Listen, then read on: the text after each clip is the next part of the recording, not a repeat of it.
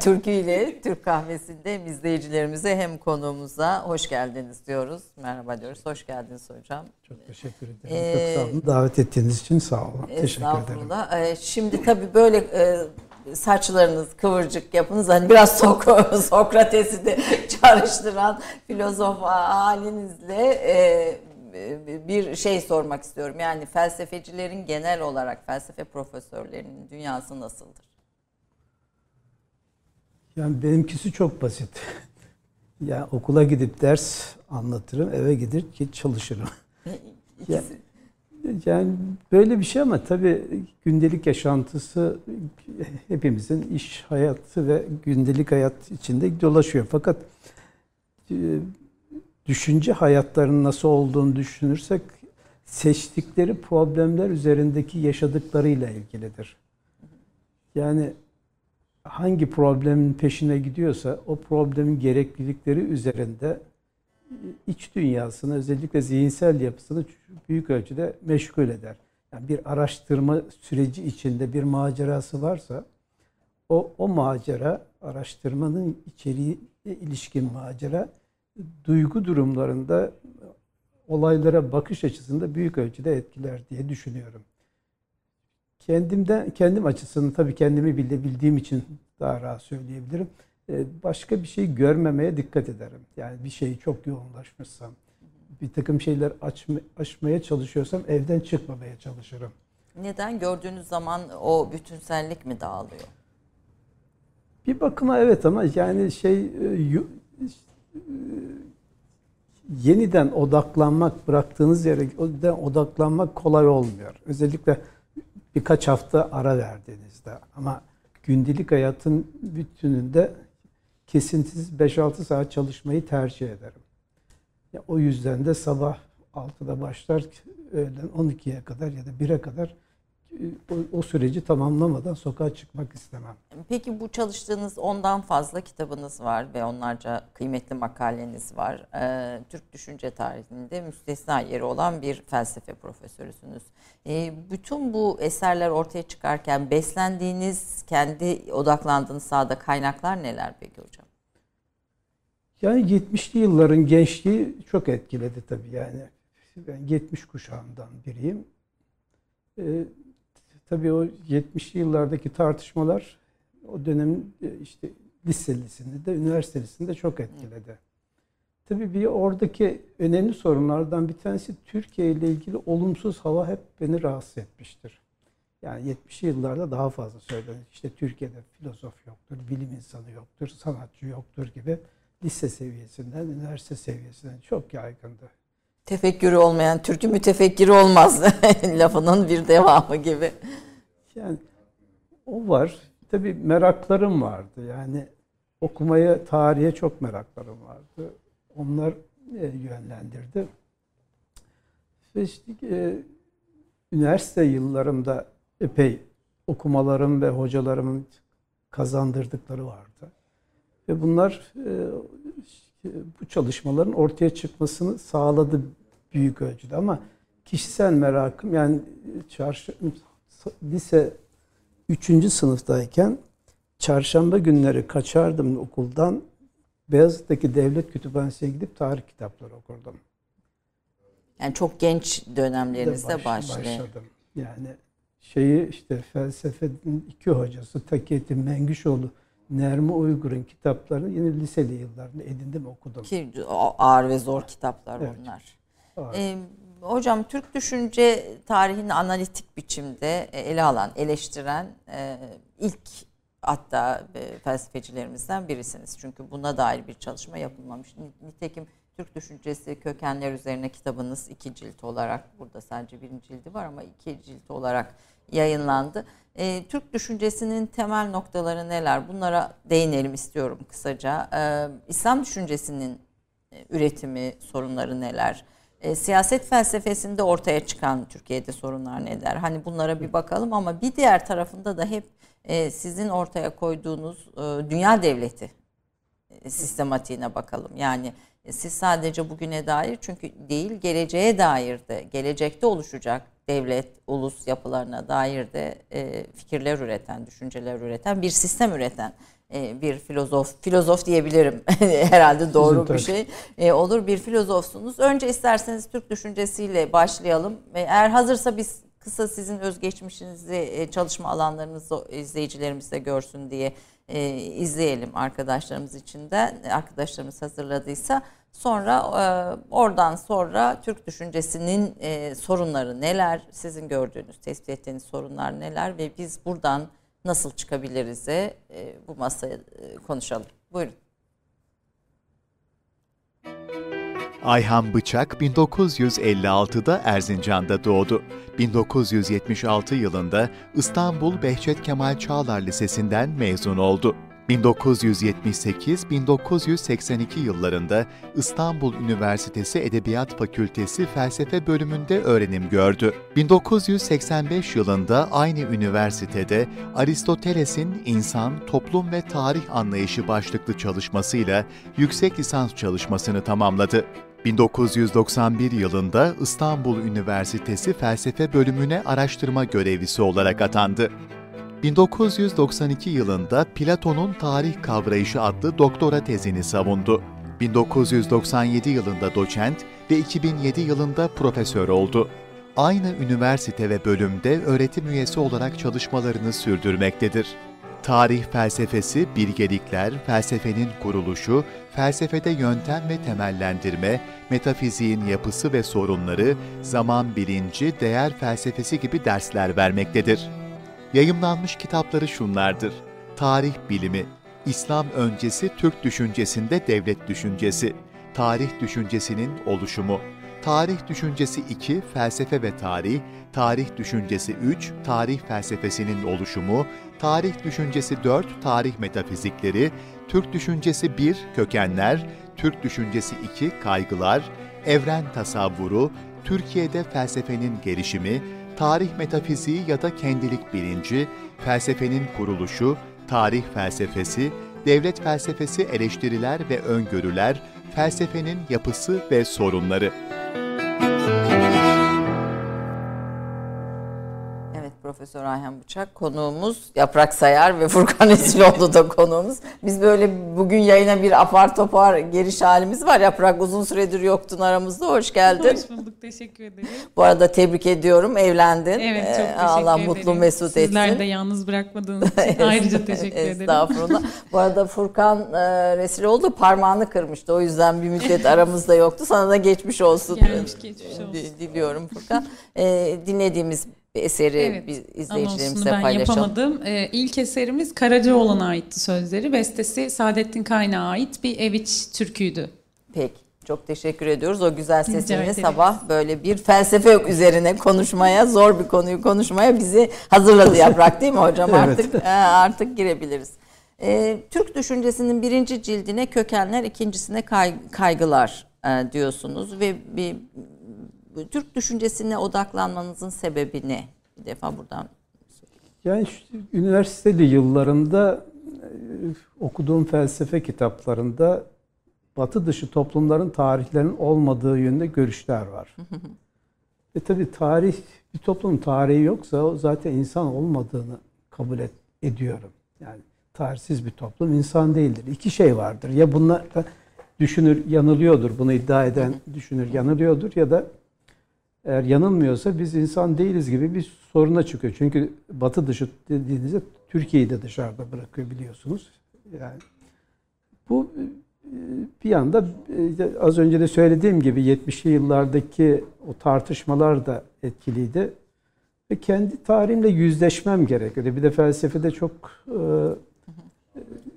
Batı dışı, yani Türkiye'deki felsefe, diğer bölümlerde de büyük ihtimalle böyledir. Türkiye'den çok bahsedilmez. Yani Türk düşüncesinden bahsedilmez. Hı hı. Adı geçer bazı kişiler ama nadiren geçer. Yani öyle özelleşmiş konular yoktur. Türk İslam felsefesi diye bir ana bilim dalı vardır. Orada da Müslüman, Müslüman düşünürler anlatılır. Ama Türkler Müslümanlıktan önce var olan ve iki bin yıllık bir tarihini aşağı yukarı biliyoruz. Yani bu, bu tarihte kendilerini anlamlandıracak değerler, ne türden değerler üretti ve o tarihin düşünce asasında, düşünce, yani siyasi tarihler var ama neleri önemsemi, bu siyaset hangi değerler üzerinden yürütülmüş, hangi kurumlar bunu işlemiş sorusu vardı. Ya bir yanda ben Türkiye'de felsefe yapacaksam, e, Türkiye'nin sorunlarıyla uğraşacaksam kendi tarihimi bilmem gerekiyor. Yani bu bilince ulaşmıştım yani yüksek lisansa falan geldiğimde. Bu işte dediğim, ön sözde de belirttiğim gibi şey Kökenler kitabı kendimle yüzleşmek bu. Yani ama buradaki yüzleşmenin önemli kısmı ikinci kitapta da alt başlı olan kaygılarla ilgili. Yani gelecek, Türkiye'nin geleceği ne olacak sorusu benim her zaman zihnimi meşgul eden sorulardan biridir. Ve bu iki şey, yani hem geçmişiyle yüzleşip bilmek ama geleceği, gelecek için geçmişi okumaktan yanayım. Yani geçmişi övmekle ilgili değil. Ya da geçmişteki gerçeklik ve sorunlarımızla yüzleşerek kendi toplumsal geleceğimizi nasıl kurabiliriz ve insanlık için insanlık sorularına nasıl katkı sağlayabiliriz kaygısıyla bu araştırmaları yapıyorum. E, bu, bu anlamda Tarih Felsefesi kitabınız da önemli ve ta, bu tarih felsefesini önemsediğiniz gibi tarihi okumalarda, çalışmalarda tekrarların bir işe yaramayacağını da söylüyorsunuz. Aynı olayları tekrar evet. tekrar okumanın bir işe yaramayacağını söylüyorsunuz. Peki e, t- t- Türk düşüncesinin kökenlerine baktığımızda e, ve bugüne gelişine baktığımızda en önemli, bugün bizi var eden e, en önemli E, duraklar kimler? En önemli isimler kimler? Yani ben Orhun yazıtlarının birinci dereceden yer aldığını düşünüyorum. Yazılı metin olarak ilk metinlerimiz bunlar. Ve Kaşgarlı Mahmut ve Yusuf Asacib'in işte Divan ve Kutadgu Bilikler temel metinler. İslam öncesi, ya İslami döneme denk geliyor mu? bin yetmişli yıllarda yazılmış her iki metinde. Ee, İslam öncesini temsil ettiklerini düşünüyorum ama Orhun yazıtları İslam öncesi bir döneme ait. Orhun yazıtları bize şeyi veriyor. Yani Türklerin siyasi bilincin çok yüksek olduğunu gösteriyor. Yani kısa metinler ama e, içerik açısından dolu. Hı hı. Ve çok çeşitli şekillerde yorumlanabilir ki yani Türk tarihinde de pek bulunmaz ama dünya tarihinde de bulunmaz. E, yönetici yönetenleri e, şey eleştiriyor ve halkı da eleştiriyor. Yani Orhun yazıtlarında. Bu çok önemli bir bilinç durumudur. Sonraki süreçte tabii yani si siyasi kimlikten çok e, şeyi tercih ederim. Türkçe çok önemli bir e, bizim kimliğimizi, o iki bin yıllık kimliği taşıyacak temel değer sistemidir. Yani o Türkçeyi kaybettiğimizde yani Türk olmaktan da çıkıyoruz gibi gözüküyor ki bu olağan bir durum. Yani Müslüman olabilirsiniz ya da Osmanlı Devleti'nde ya da bir Türk Devleti'nde yaşıyor olabilirsin başka bir yerde ama Türkçe bilmiyorsan yani o, o, o tarihsel mirası temsil ettiği kolay kolay söylenemez. İkinci olarak devletin o Türklüğü taşıyan temel unsurlardan biri devletin varlığını sürdürmesidir. Yani devlet bir bakıma kesintisiz ama coğrafyayı çok değiştirdiği için kopuk kopuk devlet toplumlarız. Ve sürekli bir devlet toplum olduğumuzdan dolayı de, varoluşun sürekliliği devletle çok yakından ilişkili. Ve üçüncü olarak inançtan gelen bir şey, yani İslam öncesinden gelen ölüm anlayışımız büyük ölçüde devam ediyor. Eski Türklerden bu yana. Bu yana. Yani dünyayla, bu, bu bizim evren tasavvurumuzu da yakından tasavvur. ilgilendiren bir evet. şey. Yani bu, bu bağlamda biz yani İslam öncesiyle kopuk olmadığımızı, yani yeni bir bakış açısıyla kendi tarihimizi iki bin yıl üzerinden kurgulamamız gerektiğini düşünmemiz. Çünkü İslam medeniyetinin kendine özel bir devlet anlayışı yok. Yani, Türkler Müslüman olduğunda bin yıllık bir devlet gelenekleri devleti vardı, vardı diyorsunuz. Aynı zamanda İran öyle bir geleneği var. Burada bu coğrafyada Bizans, Roma geleneği var. Yani o devlette olma önemli bir şey. Doğuda Çin var. E, Türkler de bunlardan biriydi. Ve devlet bizim hala e, arketiplerimizden biri. Yani hükümdarlık tipi eleştirilmesi gerekli ama e, sürüyor. O, o gelenek sürüyor. Peki bizim Müslüman olduğumuz kaynaklar bizim düşüncemizi nasıl etkilemiş? Çok zenginleştiriyor. Yani şeyde düşünür tipimiz, fakat şöyle bir sorunumuz var. Yani ben o ayrımı yapıyorum. Türkçe yazmışlarsa onları ayrı tutuyorum. Arapça yazmışlarsa farklı tutuyorum. Farsça. Farsça yazmışlarsa farklı tutuyorum. Mesela Uygurlarda Budist metinleri var. Sanskritçe yazılmış. Hı hı. Şimdi bunu değerlendirmekten yana değilim ama Yunus Emre gibi bir düşünürümüzün olması ayrıcalıklı bir durum. Yani e, orada Türkçe üzerinden ben bu problemlere bakıyorum. İşte e, nispeten az fakat e, bu şekliyle birbirlerini nasıl etkiledikleri hakkında e, genel felsefi araştırmalar yok. Yani iyi tarih araştırmaları da yok. Yani hala Yunus Emre için şeyin Fuat Köprülü'nün bin dokuz yüz on sekizde yayınladığı ilk Mutasavvıflar kitabı belki de temel kitap. Onun öncesinde bir şey yok, başka bir kitap. Onda yok, sonrasında, sonrasında da yok. Sonrasında sadece aktarım var. Yani şeyin Köprülü'nün söylediklerini sanki bir aktarım. Yani bir sürü İslam felsefecisi var, bir sürü tasavvufla uğraşan kişi var, bir sürü şiirle uğraşan kişi var. Yunus'un şiirlerinin yorumu yok ortalıkta. Enteresan bir tespit. Yani felsefi yorumu yoktu. Belki bir takım şeyler var yani. Sadeleştirip açıklama denemeleri var gibi gözüküyor ama olmasa da eksikliğini hissetmezsiniz yani. Düşünce e, sistematiği açısından bir analiz de tabii böyle olunca yok tabii. ortada. E, bunu siz İslam düşüncesi içinde, yani Cumhuriyet sonrası düşünürleri içinde saydığınız kişiler için de söylüyorsunuz. Tabii. Yani Akif bunlardan birisi. Tabii. Şey işte adı az bilinen kişilerden biri Aş, Aşık Paşa Aş, Aşık Paşa diye bir düşünürümüz vardır. Garipname diye dört ciltlik kitabı vardır. Çok iyi bir tasavvuf kökenli ama felsefi olarak iyi bir şekilde yorumlanabilecek malzeme sunuyor. Bunun üzerine çalışmak gerekiyor. Yani Türkçe yazmış. bin iki yüzlü yıllarda Yunus'un döneminde aynı yüzyıl. on üçüncü yüzyıl düşünürlerinden biridir. Yani çok iyi bu İslam döneminde e, Türkçe yazanlar üzerinden Türk düşüncesini kavrayabilmemiz e, bizi güçlendirir. Bunu fakat bunu felsefi bir temelde yapmamız gerekiyor. Yani şimdiye kadar yapılanlar çok bir şey söylemiyor. Felsefi temelde yapmak derken ne kastediyorsunuz? Bunu reklamlardan sonra e, bu sorunun cevabını almak istiyorum. De, deminden beri yönetmenimiz reklam uyarısında bulunuyor. Devlet-i ebed müddet anlayışı da yine Türk devlet sistemi içinde önemli bulduğunuz bir konu. Evet. Buna da değinelim istiyorum hocam. Kısa bir aradan sonra Profesör Ayhan Bıçak'la söyleşimiz devam edecek. Bu kahveden bir...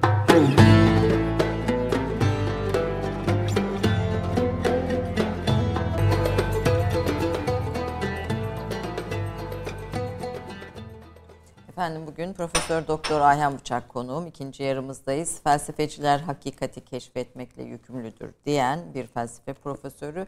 Felsefe bakışını konuşmadan önce Türk düşüncesine girdik. Çünkü böyle Türk düşüncesi hepimiz için biraz daha üzerinde e, mesele ettiğimiz bir konu. Hocamın da mesele ettiği konulardan birisi. Birinci kitap bu. bu. İkinci kitabı da yine bunun Türk düşüncesinin var.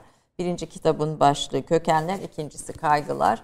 Buradan e, devam ediyorduk. Hocam Oğuz Kağan'dan e, ve e, Orhun yazıtlarından başlatıyor Türk düşüncesinin metinlerini. E, Yunus Emre'nin e, yorumlanmadığını, e, Fuat Köprülü döneminde yazılan e, şeyin üzerine bir taş dahi konmadığını Yunus Emre hakkında da söylediniz. E, bugüne doğru geldiğimizde, yani Osmanlı döneminde peki e, Türklerin İslamiyet'i kabul ettikten sonraki filozofları kimler diyelim, bugünün Cumhuriyet'in filozofları kimler? Filozof terimini çok abartılı bulduğum için kullanmak istemiyorum. Peki. Yani düşünür, siz büyücüler de diyorsunuz. Evet, evet, büyücüler de diyorum. Düşünür demeyi tercih ederim. İşte Yunus iyi düşünürlerimizden biri. Koçu Bey çok önemli düşünürlerimizden biri. İşte az önce andım Aşık Paşa on üçüncü yüzyıl düşünürlerinden bir tanesi.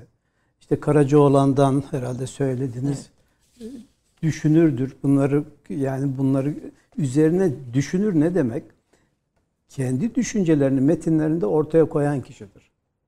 Yani ozanlar toplumun sözcüleridir ve toplum sorunlarını ulemadan daha fazla bildiklerini düşünüyorum. Çünkü içinde yaşıyorlar. Ulema kopuk problemlerle çok tartışmıyor. Ulema ya fıkıhla, ulemadan büyük bir kısmı ya fıkıhla uğraşıyor ya kelamla uğraşıyor. Yani toplumdaki nasıl geçindiğini, hangi sorunlar yaşandığını haberli değil. Belki kişisel olarak yaşıyor ama onun çalışmalarına yansıtmıyor. O yüzden şeyleri, yani ozanları ben düşünür kategorisinde değerlendiriyorum. Şeyi... E, Önemli düşünürlerimiz var. Yani önemli derken hani bize nasıl bir pencere açmışlar, nasıl bir yol çizmişler? Şimdi Türk düşüncesindeki işte, e, sorunların çözümünde nasıl yol göstermişler? İşte o tarihçilerin öncelikle yapması gerekli işlerden biriyken yapmıyorlar. Yani siyasi tarihi sıralamakla yetiniyorlar. Halbuki sorunuz çok yerinde.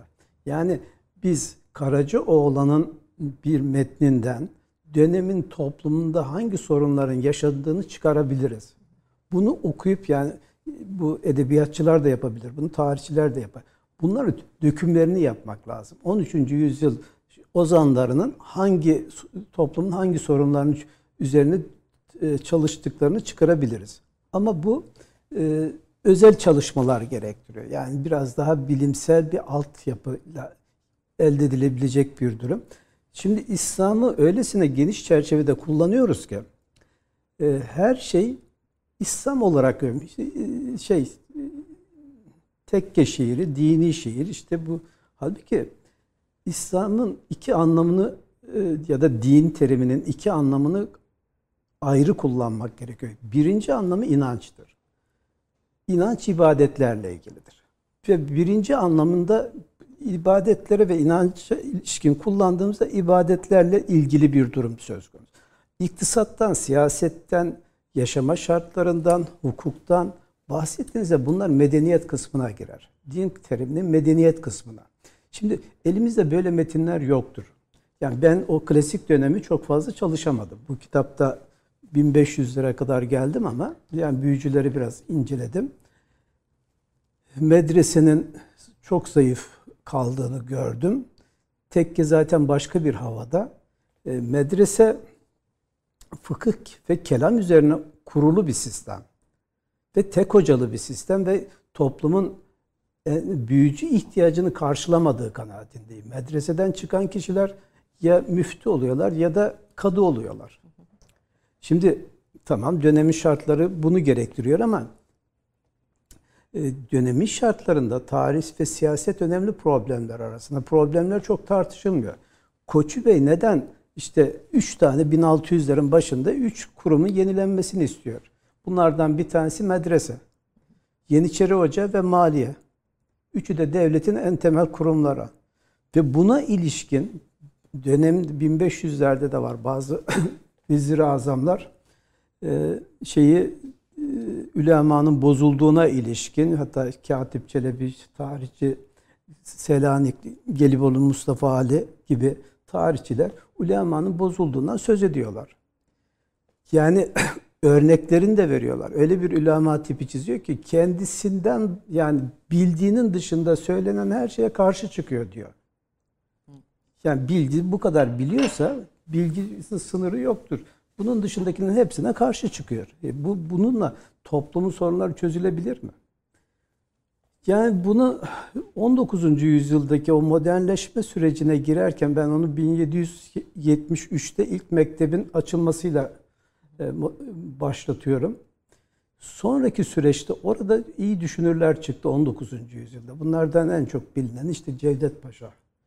Gerçekten de hem iyi bir devlet yöneticisi hem de iyi bir düşünür olarak bir sürü yayın yaptı. Ama o Tarihi Cevdet adlı kitabında öylesine problemler tartışıyor ki bir sürü felsefi problem tartışıyor. Zaten felsefi bir yanı da var. Felsefe kitapları da yazıyor. Ve medreseyi o da eleştiriyor. Diyor ki medrese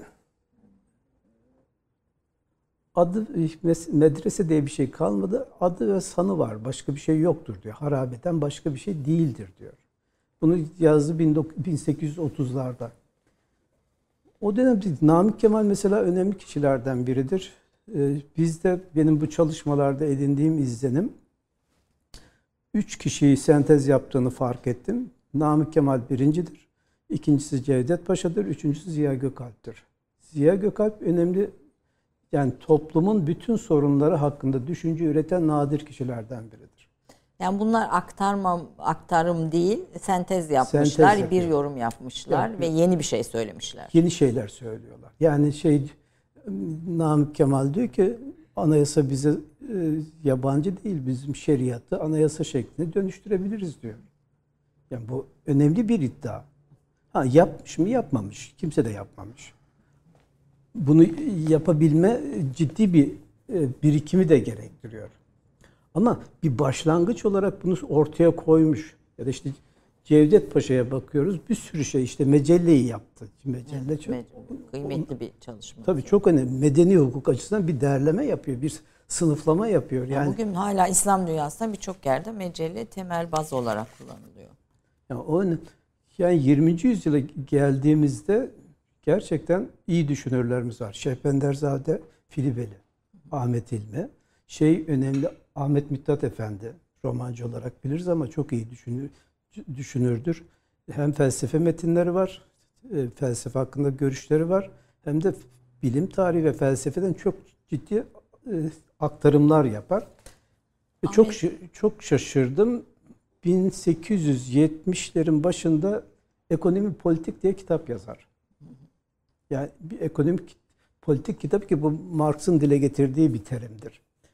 Ve bir şekilde bir yerden duymuş ve ona ilişkin ekonomi ve ekonomi bilimler içinde tahlil ediyor.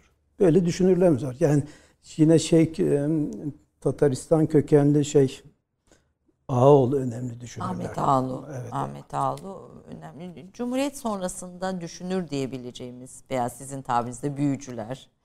Ee, onların farkını da soracağım. Ee, kim kim karşımızda? Şeyde işte bu saydıklarımın yanında Hilmi Ziya Ülken, Ziya Gökalp'ten sonraki en önemli düşünürlerimizden biri kabul Birisi. ederim. Şey Mehmet Akif önemli düşünürlerden biri. Yani göz ardı etmemek lazım ama felsefi araştırmak gerekiyor. Ben yapmadım, yapamayacağım. Yani Mehmet Akif'in felsefi olarak irdelenmesi, irdelenmesi gerek. gerekiyor. İşte e, Sabri Ülgener. Ülge, Sabri Ülgener var. Sol sol cenahta. Sencer Divitçioğlu, Emre Kongar var. Şey Şerif Mardin. Yani çok da bir bir on kişi bulamıyoruz. Yok var aslında. Yani bulama işimizin nedeni üzerine çalışmamakla ilgili. Yani ben bunları son yıllarda üzerine kitaplarını okudum. Üzerine bazı şeyler yazdım bir dar bir bağlamda. Hatırlamaya çalışıyorum. Yani e, fena değiliz. Yani ben bu bir, şu anda Türkiye'de felsefenin eleştirisi üzerine bir çalışma yapıyorum. O e, araştırmam beni yirminci yüzyıldaki düşünce üretimimizi e, sorgulamaya götürdü zaten. Amacım da oydu. E, kültür bilimleri alanında ve felsefeciler üzerinden kültür bilimlerine de bakarak ne ürettiğimizi e, soruşturuyorum. Geldiğim sonuç, yani ki ben az önce söyledim, filozof terimini kullanmamaya dikkat ederim. Ve genel olarak da felsefeciler başta olmak üzere Türkiye'de filozofun olmadığı söylenir. Ben on beş tane, en az on beş tane filozof adı vereceğim. O kadar var filozofumuz. Kim mesela? Hilmi Ziya Ülken. Ülken bunlardan birisi. Bir yani, yani, yani Ziya yani, Gökalp. Ya yani bu Batı Batı'nın kendi dışında tarihi yok sayması gibi galiba felsefede de Batı kendi Batı kaynaklı olmayanını yok sayıyor. Evet yani öyle bir şey ama can sıkıcı kısmı bizim bunu kabul edişimiz. Yani bir de böyle niye böyle sert tartışmalar vardır? Bizde filozof yoktur. Felsefeciler söyler. Ama bunu söylerken felsefecilerin ürettikleri kitapları incelememişler ve aynı zamanda filozofun ne anlama geldiğine ilişkin bir açıklama da yok ortalıkta. Evet. Peki e, Türk düşüncesini konuşurken e, İslamiyet'in e, Türk düşüncesi üzerinde önemli bir etkisi olduğunu söylüyorsunuz. E, İslamiyet'i kabulü sanılanın tersine çok uzun sürmüştür. E, bu sürede Türk kültürü hem İslami değerler ve hem de İslami değerler ve kurumlar dönüşmüştür. Yani bir karşılıklı etkileşimden e, söz ediyorsunuz. E, bugün geldiğimiz noktada e, yani Türklerin düşünce sisteminde geldiğimiz noktada devlet anlayışımızla Türklerin e, dünyaya söyleyecek şey ne olabilir? Mesajı.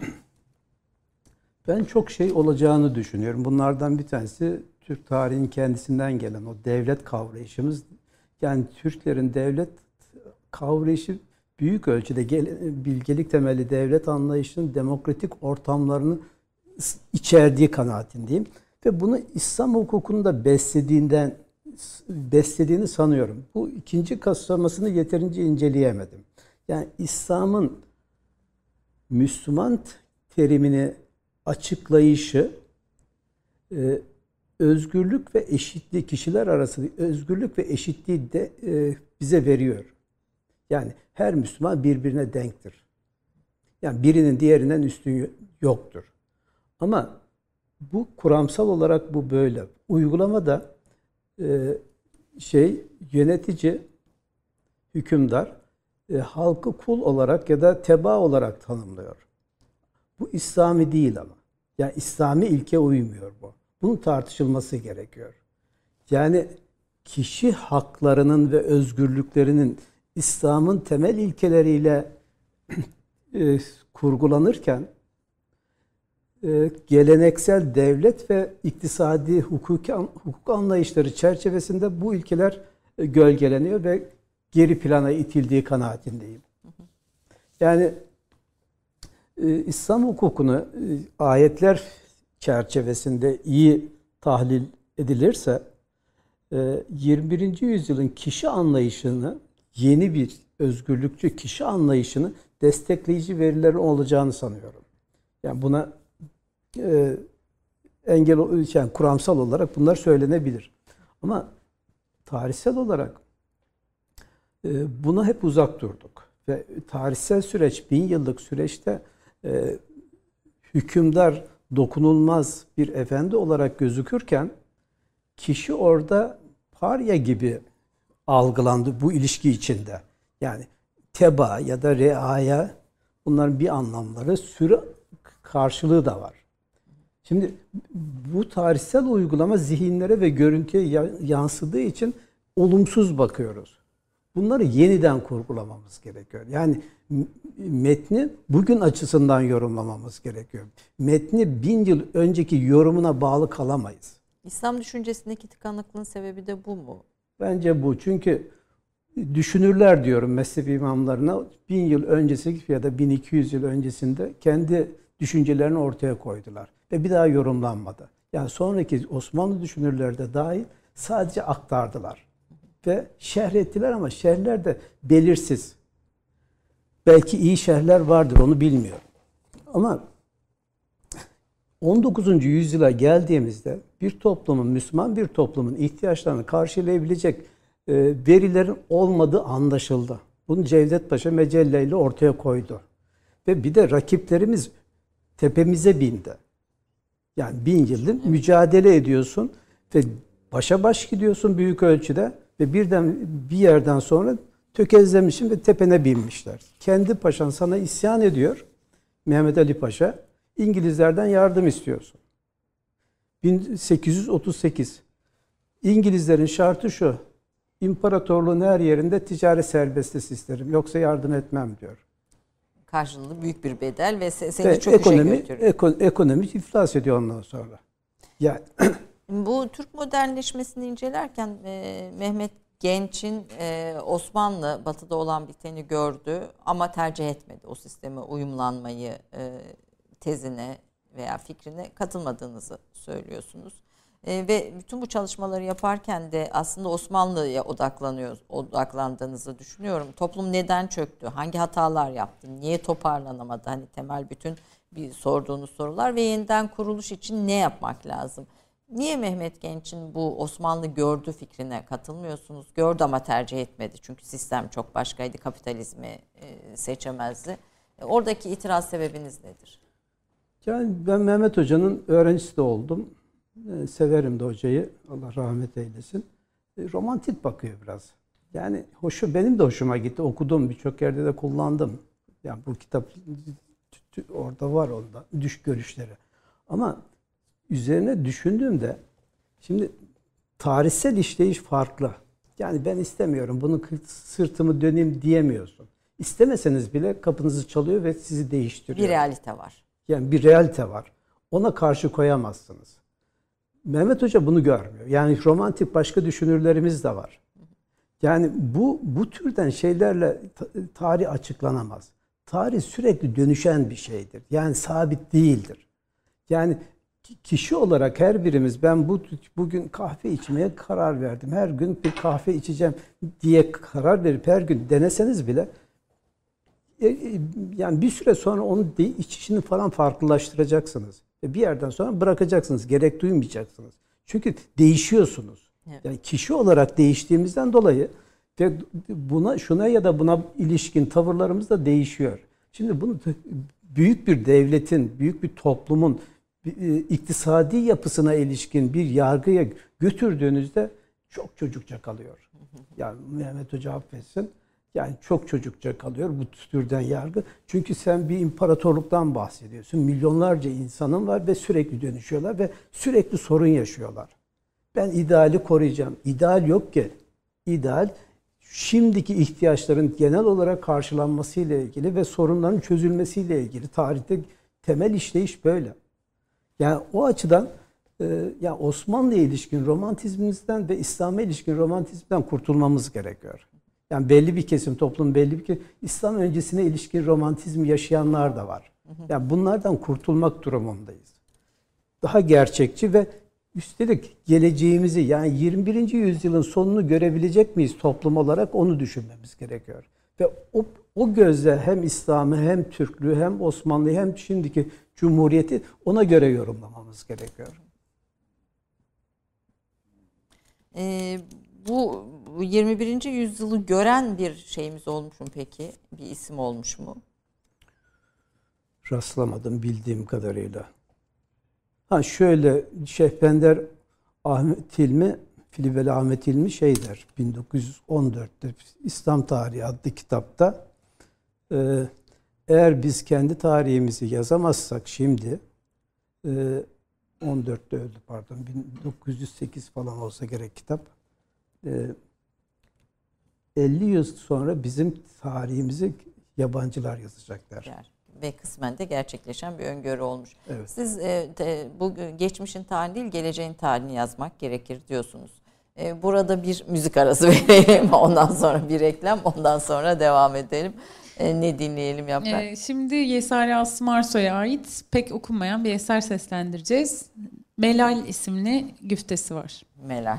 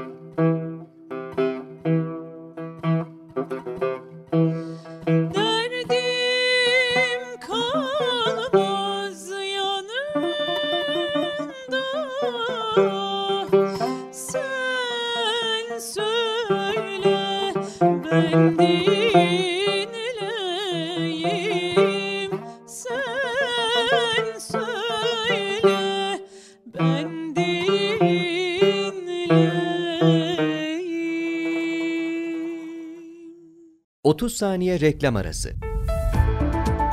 Türkiye'nin tek haftalık haber dergisi Gerçek Hayat, gündemi yakından takip ettiği dosya ve röportajlarıyla her pazartesi okuyucusuyla satış bayilerinin raflarında buluşuyor.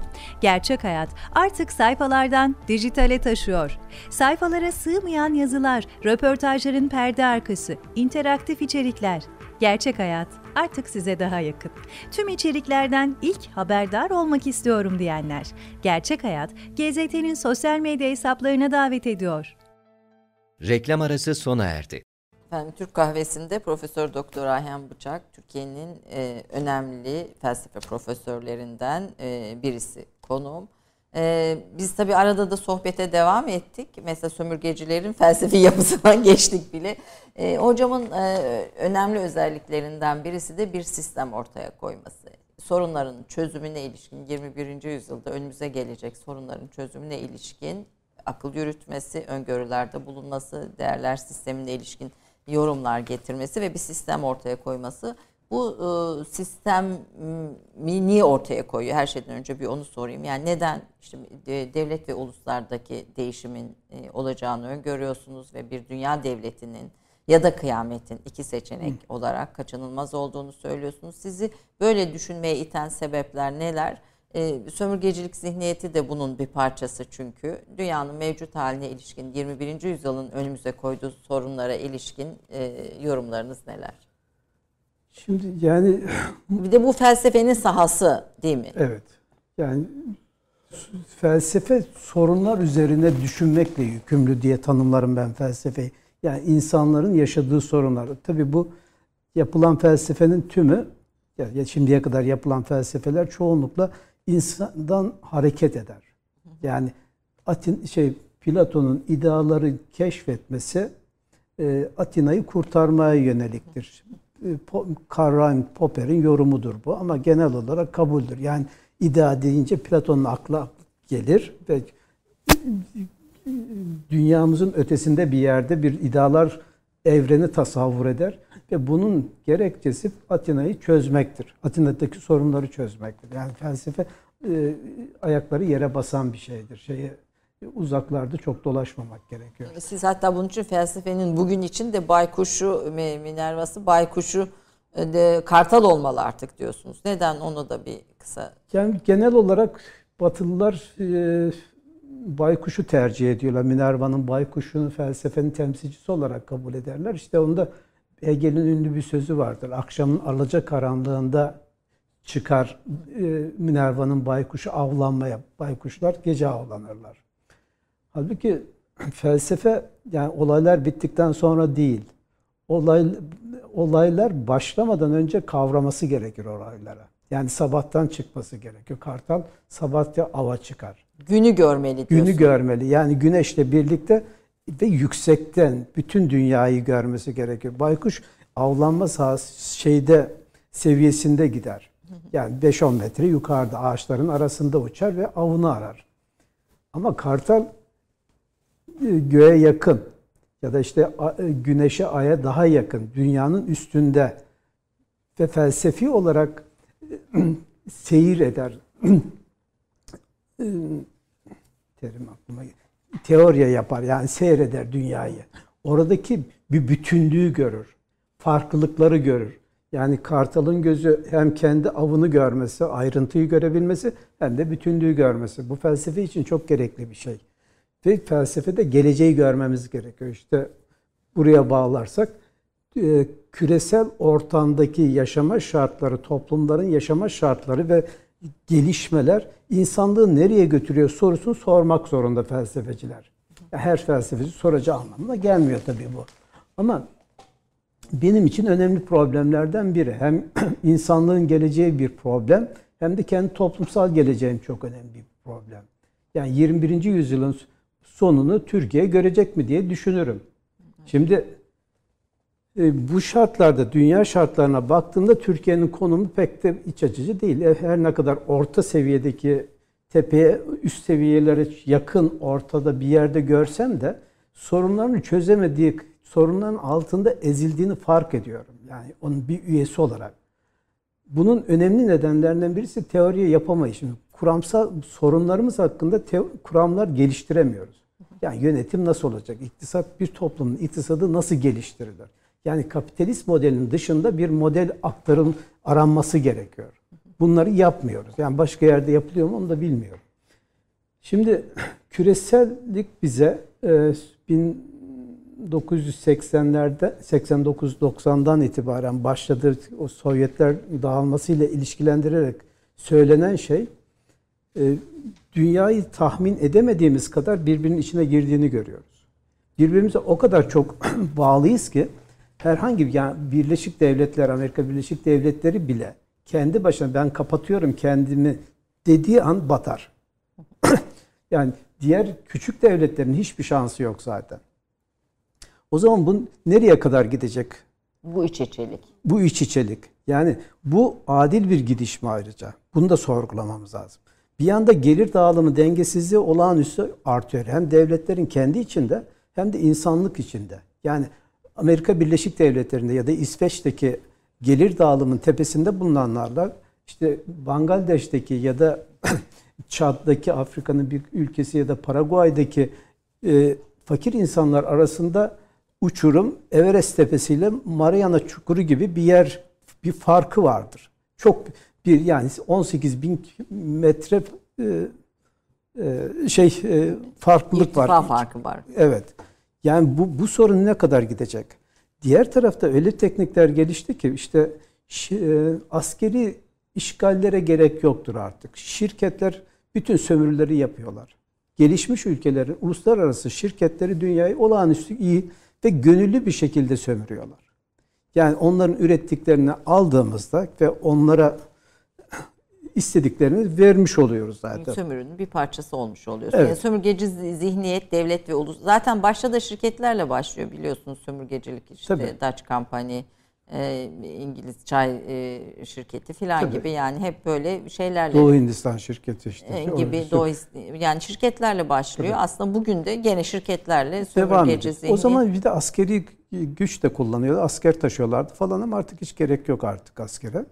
Bu, bu yeni dünya düzeni nasıl? Yeni dünya düzeni çok kullandığımız bir kavram. Tabii bunun içinde bir de e, siborglar var, yapay zeka var e, ve bilimin e, ortaya koyduğu şey gerçeklikler var. E, bu, nasıl bir şey öngörüyorsunuz? Siz mesela şey yerine, e, siborglar yerine filan insanımsı yaratıklar, yani insanımsı bir canlı türünden söz ediyorsunuz ve hatta yeni dünya anayasasında insanımsının ne olduğunun da tanımlanması gerektiğini söylüyorsunuz. Evet. Şimdi şöyle bir şey. Yani robotun ötesinde biz insan olarak kendi bedenimizdeki hastalıklarımız ve eksikliklerimiz nedeniyle bedenimizi sürekli değiştiriyoruz. Yani bütün organları yenileyebileceğiz. Şimdi zaten kol bacak e, dijital o, e, cyborg teknolojisiyle üretilen e, sistemleri kullanıyoruz. Ve beyne öylesine müdahaleler ediyor ki doğuştan kör ya da sağır olan bir kişi duyabilme nitelikleri kazanıyor. Ve öğrenme sistemlerini uyurken bize yükleyebilirler. Yani önümüzdeki on yıllarda. Okula gitmeye gerek kalmayabilir. Ve dahası biraz daha ileri gidiyorum. Bedenin, insan bedeni üzerindeki bu gelişmeler laboratuvar şartlarında insan üretmeyi gerekli kılabilir. Şimdi günümüz şartlarında çocuk yapmak ve onunla uğraşmak e, olağanüstü zor gibi gözüküyor. Şimdi bu zorluğa niye girsinler? Yani laboratuvarda üretilmiş bir çocuğu alabilirler. Yani başka bir başka bir ebeveynlik tanımına tekrar giriyoruz. İşte, tabii şu bambaşka bir aile yapısı kalmayabilir. Bütün bunlar o şeyi o laboratuvarda insan üretmeye, insanımsı üretmeye başlandığında bütün değer sistemlerin, iktisadi yapımız bile, hukuk yapımız da değişecektir. Kendiliğinden değişecektir. Yönetim tarzımız değişecektir. Çünkü onların ihtiyaçları farklı olacaktır. Ve organik, kendi şimdiki e, olağan şartlarda doğan insanlar e, değersizleşecek gibi gözüküyor. Yani onlar mesela diyelim ki iki yüz yıl yaşayacaklar, üç yüz yıl yaşayacaklar. Ve hasta olduk, hastalıkları takip edilecek ve daha başlangıç anda müdahale edip iyileştirilebilecekler. Ama olağan, e, normal insanlar. normal insanlar hastalıklı olmaya devam edecekler. Ve bunlar... Normal insanlar kusurlu sayılacak. Kusurlu sayılıp ve geri plan edilecekler. Yani iki yüz yıl yaşamak ve iyi şartlarda hatta eve barka ihtiyaç da duymayabilirsin. Giysiye de ihtiyaç duymayabilirsin. Bütün bunlar olabilirliği önümüzde duruyor. Yani teknolojiye bağlı olarak insanları yeniden yani insanlığı yeniden biçimlendirme ihtimalimiz çok yüksek yirmi birinci yüzyılın sonlarına doğru. Ya orada artık Türk, İngiliz, Alman falan gibi bir şey kalmaz. Yani kalmayacak da büyük bir ihtimalle. Çünkü değer sistemlerinin her biri anlamsızlaşıyor. Şimdiye kadar yaşadığımız, getirdiğimiz değer sistemlerin tümü gidiyor. İnanç nereye gidecek böyle bir şeyde? İnancın pek geri kalacağını sanmıyorum. Şuradaki önemli olan şu önemli bir argüman. Ee, işte inanç Tanrı'nın bir Tanrı'nın varlığını ve insanı yara, özel olarak yarattığını kabul, temel ilke olarak kabul eder. Şimdi laboratuvarda insan yaratıp ve beş yüz yıl yaşayabileceğine güvenceyi verdiğinde Tanrı'ya inanır mı? Evet. Bu, bu, bu da doğru bir gidişat var. Buna bu artık e, çok e, kabul edilebilir bir görüş değil bu. Ha, geleneksel olarak o varlığını sürdürür ama şu anlamda biz e, normal insanlar olarak ölümü bir son olarak görüp ve uzun vadeli e, ebedi yaşamak istediğimizden dolayı on binlerce yıldır öte dünyaya bağlıyız. Öte dünyanın varlığını kabul ederiz ve bunu Tanrı sistemi içinde kabul ediyoruz. Yani Tanrı varsa ruhum vardır ve ruh o zaman ebedi olabilir. Tanrı olmadığında bu iş o kadar kolay yürümüyor. Evren tasavvurunda. Evren tasavvurundaki temellendirmeye, temellendirmeye çalıştığım görüş. Şimdi ruhumun olmadığını düşündüğümde ve benim bedenimi üretilmiş olduğunda Tanrı'ya niye ihtiyacım var? Ama normal insan bu şartlarda Tanrı ölümü nedeniyle inançtan kopacağını sanmıyorum. Yani çünkü bu canlılığımız süreklilikle ilgili bir ilkeye sahip. Yani ölümsüzlüğü iç, istiyor. Ve ölümsüzlüğün tek kaynağı da Tanrı'nın varlığı. Çünkü onun aracılığıyla biz canlı olduğumuzu şimdiye kadar dediğim gibi kırk bin yıldır bildiğimiz kadarıyla kırk bin yıldır bunu inanıyoruz insanlık olarak. Ve bu bir süre daha gidebilir. Yani yirmi birinci yüzyılın sonuna kadar dünyanın çeşitli yerlerinde kalan kabileler, daha merkezi yerlerden uzak geleneksel yapıyı sürdürenler bu inancı yaşatabilirler. Ama merkez şehirlerdeki kalıpta o sistemin işte sosyal medya bunun başlangıçlarından biri. Bir dünya yurttaşlığı geliştiriyor gibi gözüküyor. Sosyal medya dünya yurttaşlığını geliştiren bir argüman, bir veri e, tabanı da oluşturuyor tabii, tabii bu çerçevede. İşte bütün bunlar şimdiki değerlerimizin, o tarihsel değerlerimizi aşamalı bir şekilde anlamsızlaştırıyor. Peki burada insanı korumak diye bir amaç önümüzde durmuyor mu? Felsefecilerin bunun üstüne bir yorumu Şimdi yok ama mu? Ama o karşı argüman değil ki, o da insan. O yeni ve gidiyor. Biz şimdi geçmişteki bir takım şeyi Osmanlı Devleti'nin yönetim tarzıyla yönetilmek istemem ben. Do- doğal insanı korumak... E- işte o başka ahlaki bir yere geliyor. Doğal insanı koruya, korursak karşı argüman şunuz, yani onu argümanları geliştirmemiz gerekiyor. Ee, onun ihtiyaçlarını tam olarak gideremiyoruz. Yani eşit, eşitlik sağlayamıyoruz normal insana. Gerçi öbür insanlarda da eşitsizlik olacak. Ee, insanımsılarda da eşitsizlik olacak.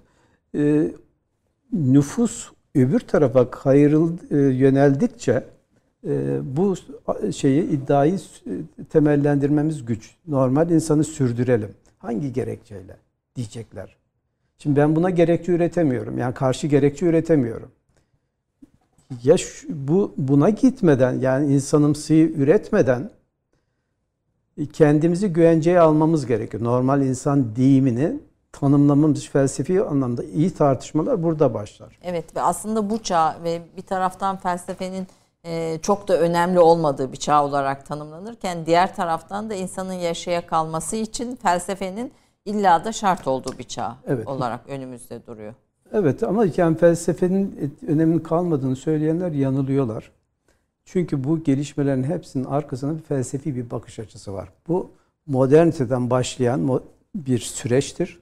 Modernliğin kurucu babalarından biri felsefedir. Ve bilimleri işte bunun tüm işleten e, bilimsel keşiflerin arkasında da felsefi sorgulamalar var. Yani so, felsefe sorgulayarak öncülük yapar. Geniş boyutlu modeller üreterek şimdilik bir evren tasavvuru oluşturur. İşte küresellik yeni bir evren tasavvuru. Bu felsefi bir bakış açısı. Yani bunlara ihtiyacımız var ve felsefeye uzak durmamaları gerekiyor. Bana göre özellikle de bilim insanları hangi dalda olurlarsa olsunlar, yani felsefe yapma anlamında felsefeyi kavramaları gerekiyor. Bir tekniği kavramaları gerekiyor. Yani filozofların görüşlerini öğrenmeleri değil. Buradaki teknikte önemli şeyleriniz var. İlke mesela, ilkesiz çözüm olmaz diyorsunuz. Ee, ondan bir yöntem olması gerekir illa burada. Hani sonuca ulaşmak için diyorsunuz. Çok e, kısaca hani bundan da söz eder misiniz? Yani doğru düşünmenin aslında e, yani e, şeyleri neler, temel taşları neler? Ya, akıl yürütme aslında doğru düşünceyi e, olağan hale getirir. Yani sağlıklı bir insan, hepsi her, hepimiz akıl yürütürüz ve genel olarak gündelik işlerimizi dürüst, doğruca yaparız. Fakat felsefi problemlerde temellendirirken ya da işte, işte insanın ne olduğuna ilişkin bir tanım yapmaya başladığında ya da insanın yirmi birinci yüzyıl insanın nasıl olmasını istiyorsak ona ilişkin e, düşünceleri geliştirmemiz için önce ilkeleri koymamız gerekiyor. Yani insanın, ben insanın şu şu niteliklerde olmasını istiyorum. Ve bu niteliklerin gerçekleşebilirliğinin gösterilmesi gerekiyor. Yani gerçekleştirilebilirlik için de onun tanımlarında içkin kavramların açılımı gerekiyor. Yani insan ahlaklı olmalıdır. Ahlak nedir? Ahlak hangisi, hangi aşamalarda ahlak? Ahlakın hukukla ilişkisi nedir? Ahlakın dinle ilişkisi nedir? Türünden böyle katmanlı bir şekilde açılır. Bu zaten sisteme gider. İşte bu e, akıl yürütmenin ileri seviyeleridir. Ama e, felsefe yapmada kısa şeyi şunu söylüyorum. Soru, bir sorularımız vardır. İnsan nedir sorusu. Bu soruyu niye kendime sorduğumun gerekçesini söylemem gerekiyor. Ve bu gerekçeli, bu insan nedirle ilgili düşün, ileri sürülmüş düşüncelerin eleştirisini yapmalıyım. Bu eleştirilerden elde ettiğim sonuçları kendime göre yorumlamalıyım. Kendi sorum doğrultusunda insanı yeniden tanımlamalıyım. Ve bu süreci işletirken de yöntem unsurlarını kullanarak tutarlı bir metin oluşturmalıyız. Yani bütünlük ve tutarlılık ilke burada bir temel nokta gibi görünüyor. Ee, sorun çözme yeteneklerinin zayıflaması ve buna bağlı olarak ihtiyaçların giderilememesi, devletin çökmesi ve toplumun büyük e, acılar e, çekmesiyle sonuçlanmıştır. E, e, devletin çöküş süreci ve çöküşün sıkıntılarından kurtularak devleti yeniden ayağa kaldırma çabalarından çıkan tutum ve düşünceleri Türk düşüncesi iki kaygılarda hani iş, işlediğinizi söylüyorsunuz. Bu sorun çözme yeteneklerini güçlendirmek nasıl mümkün olur? Tekrar toplumları ayağa kaldırmak. Ee, bir, bir diğer de de demokrasilerin sorun çözme noktasında e, yeterli olduğunu düşünüyor musunuz yirmi birinci yüzyıl verileriyle? Demokrasilerin iyi kurumlaşmış demokrasiler yapıyor bu işi. Yani dünyada beş on ülke iyi yaptıklarını düşünüyorum. Zaten sorun çözme becerisi büyük ölçüde demokrasi ve felsefeyle ilgili. Hem, hem felsefe hem demokrasiyle ilgili. Çünkü kişiye sorumluluk yüklüyor.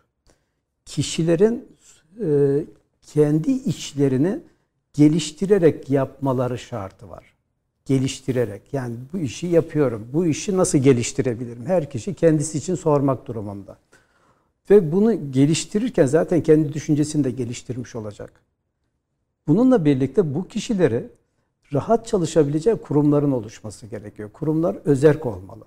Yani şimdi Türkiye'deki örneklerine baktığımızda kamu kuruluşlarının hiçbirisi özerk değildi. İşte Merkez Bankası özerk kurumlardan biri.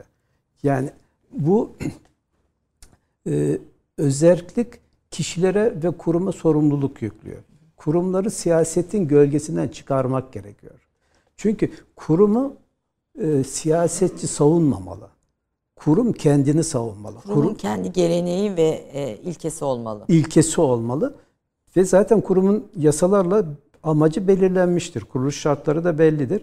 Ve topluma karşı sorumlu olmalı. Yani sorun çözme yeteneklerinin kaybolmasından birisi olarak kurumların zayıflamasını görüyorsunuz. Evet, ama bunun önemli nedenlerinden biri siyaset. Siyasetçilerin kurum anlayışları. Yani bu tarihsel bir şey. Yani yeni bir durum değil. Evet. Şimdi diğer tarafta da kişiler, memurlar, genel olarak memurlar sorumluluk bilinçleri yüksek değil. Yani sorumluluk bilinci yüksek olan kendi işinde geliştirir diyorum. Evet. Eğer gündelik işini ben bunu yıkayacağım ve gideceğim. Tamam, yıkadım ve gittim, bitti. Yani bu bir sorumluluk bilinci değil. Bu zaten bir işe girmen için yapman gerekli bir ödev. Sorumluluk bunun ötesinde geliyor. Ben bunu nasıl yık, yıkayabilirim? Yıkama tekniği geliştirebilir miyim? Bunu bir modelleştirebilir miyim?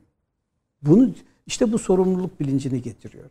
Kurumlarda böyle elemanlara ihtiyaç vardır ama kurumları bu türden elemanlar olabilmesi için de kurumun kendi imkanları doğrultusunda bunları önemseyip çalışma imkanlarını yaratması gerekiyor. Bunları idareci yapmak değil. Herkes kendi işini yapsın. Yani yöneticiler şeyden seçimle gelsin kurum içlerinde. Atama olmasın. Kendi yöneticimizi seçelim. Herkes kendi yöneticisini seçsin. Yani bunu bir modelleme olarak e, e, öneriyorsun. Evet, sorun çözme becerisi bunların ikisiyle ilgili. Yani hem kişisel sorunlar, kişisel bilinç, bir işi seçiyorsun. Ben felsefe hocası olacağım. O zaman felsefe hocası olabilmemin şartı bu işi geliştirmemle ilgili. Eğer bunu yapamıyorsam ben iyi bir felsefe hocası değilim. Bunu kabul etmem gerekir. Ve bunu bu işi kendimi geliştirebilmenin şartını kurum da bana sağlamalı.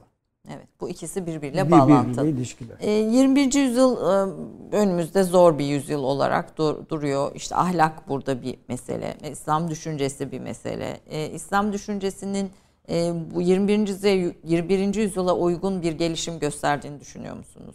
E, Sanmıyorum. Yani en mesafeli duranlardan biri gibi sanki yirmi birinci yüzyıl. Neden? Yani burada düşünürleri herhalde... Evet. Yani yeni... çağın şartlarına göre yorumlamayı denemiyoruz. Çağın şart, bilmiyorum, belki tarikatlarda ya da cemaatlerde yeni yorumlar vardır, bilmiyorum, ama görünen işte Diyanet cephesinde ya da Türkiye'de yetişen dini şey düşünürlere baktığımda şey çağın gerekliliklerine cevap veren denemeler verecek denemelerde bulunmuyorlar. Bu İslam açısından rahatsız edici. Beni rahatsız ediyor. Çünkü e, bir bakıma onu e, gömüp üstünü örtme tavrı gibi görüyorum. Yani ölüme yatırmak gibi. Yatağa yatırdık. Hadi sen ölümü bekle diyoruz ve üstünü örtüyoruz.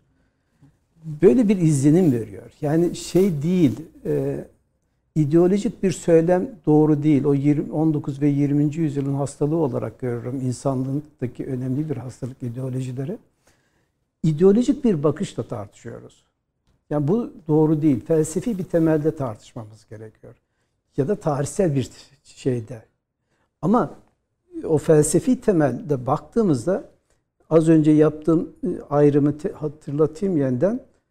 E, din dediğimizde bir inancı ayırmalıyız, iki medeniyeti ayırmalıyız.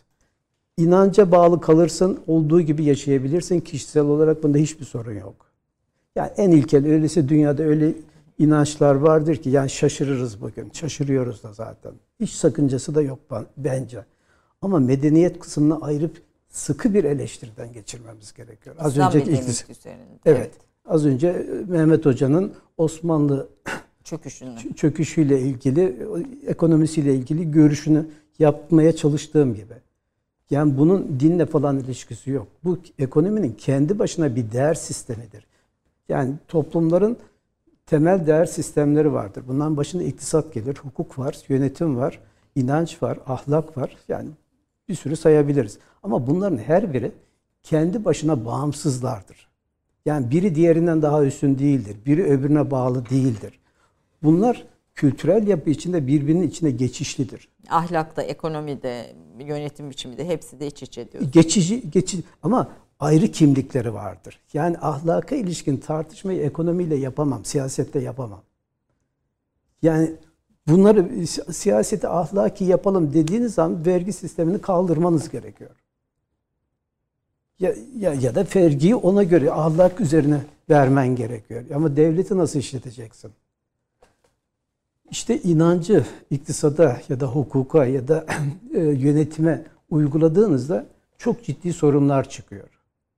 Yani Osmanlı örneğine gidip bakın kanunnamelerin girişlerine okuduğumda şaşkına döndüm. Bir sürü suç sıralıyor ve bir sürü tehditler var. Ve bunlar bunlar yerine getirilmese şöyle şöyle şöyle olur. Ama suçlara bakıyorsun. Ya olmaması gerekiyor işte bizim kafamızdaki Osmanlı, benim de öyleydi bir zamanlar. bu Osmanlı'da olmaması gerekli gibi gözükür. Burada romantizmle gerçekleri e, ayırmakta felsefeciye düşen rol nedir diye bitireyim. Aslında biz daha yeni açıldık diyeceğim. Fakat süremizin de sonuna doğru geldik. Sohbetlerde böyle oluyor.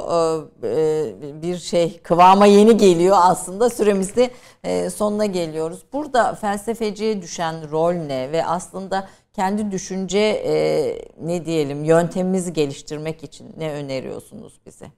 Yani romantizm hepimizin içinde olduğu bir şey. Yani evet. Her düşünceden insanın, her görüşten insanın romantizmden çıkıp gerçeklerle yüzleşerek yeni dünyayı gözleyecek bir düşünce birikimi, bir tartışma birikimi, bir eleştiri birikimi nasıl ortaya koyarız?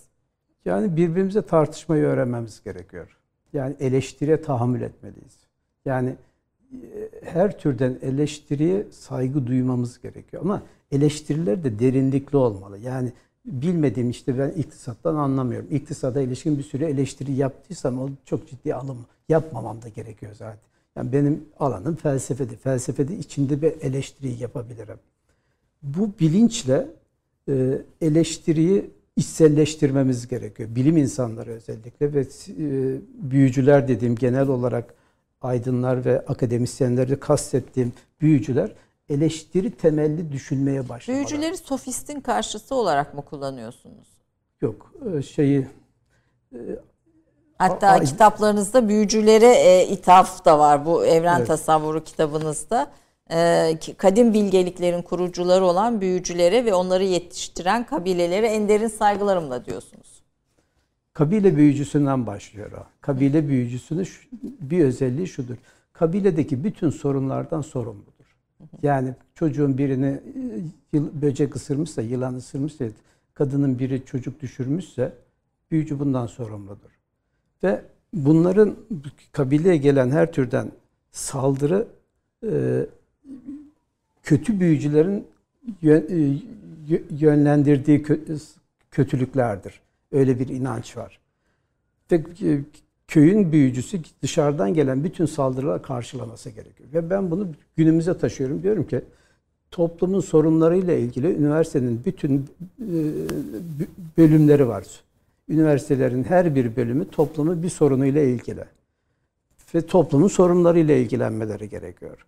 İşte oradaki kabile büyücüsünün yapması gerektiği işleri kendi alanlarında yapmakla yükümlüdür. Yani tıp fakülteleri sağlıkla ilgili, felsefeciler işte düşünce dünyasıyla, fizikçiler başka işlerle ama toplumun ihtiyacı karşılanıyor. Ama bugün düşünürlerin de sayılarının çok azaldığını işte o sofist e, tanımına e, sığan bir akademi dünyası oluştuğunu daha çok oluştu, daha çok. Sofist kısmı daha fazla. Yani düşünür olma özelliği daha az. Daha az. Peki hocam çok çok teşekkür ediyorum. Dediğim gibi tam böyle kıvamına geldiğini düşünüyorum izleyicilerle. Aslında biz buradan sonra hocamla de, de, devam etseydik keşke. E, fakat burada nihayetlendirmek zorundayız. Belki daha sonraki programlarda e, bir araya gelmek isterim. Kitapların hepsi birbirinden kıymetli. Bunun da ötesinde aslında bize yeni pencereler açıyor. Önümüzdeki yüzyılı karşılamak için böyle bir e, farklı bakış açıları sunuyor. Türk düşüncesinin önemli isimlerinden birini bugün Türk Kahvesi'nde konuk ettik. Tekrar çok çok teşekkür ediyorum efendim. E, Yaprak ne dinleyelim? Son evet, son olarak klasik döneme ait bir bestekara ait, Şakira'ya ait bir sabah eser seslendireceğiz. Gelenekten gene de besleniyoruz. Evet, tabii. Evet. O şart. O şart. Ayağımız bir tarafıyla orada. Buyurun.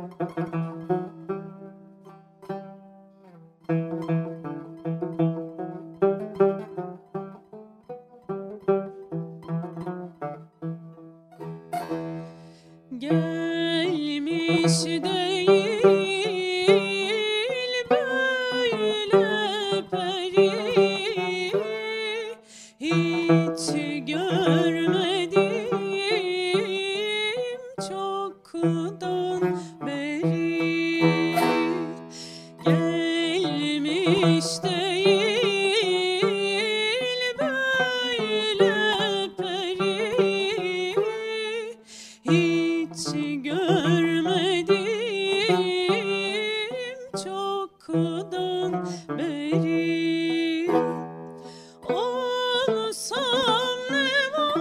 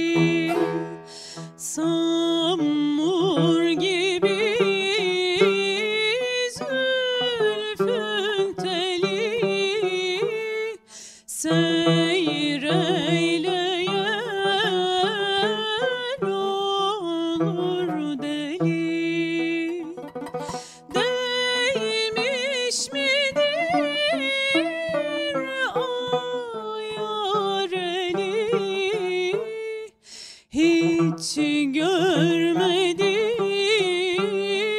çoktan beri.